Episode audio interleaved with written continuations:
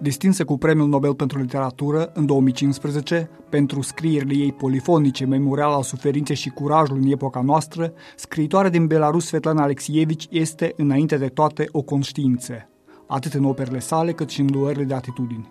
Tipărit în zore perestroică, într-un tiraj incredibil de 2 milioane de exemplare, volumul Războiul nu are chip de femeie m-a bulversat la prima lectură recitit după vreo trei decenii, în ediția de la Litera 2016, mi se pare la fel de percutant. Mi-am purtat și eu propriul meu război, se mărturisește scriitoarea. Am parcurs un drum lung împreună cu eroinile mele. Ca și ele, multă vreme n-am crezut că victoria noastră are două fețe, una minunată, alta cumplită, numai cicatrice, insuportabil de privit. Nu voi scoate în evidență, citând-o, nicio istorie din cele câteva mii relatate de-a lungul celor 400 de pagini. Fiecare merită reținută, fie și pe motiv că în spatele ei stă un suflet de femeie. Voi relua însă această subtilă observație, prin prisma căreia altfel se arată lucrurile, ceva mai umanizate. Aș spune chiar că războiul femeilor e mai înspăimântător decât cel al bărbaților. Bărbații se ascund în spatele istoriei, al faptelor. Războiul îi fascinează ca acțiune și continuare de idei, în timp ce femeile sunt copleșite de emoții.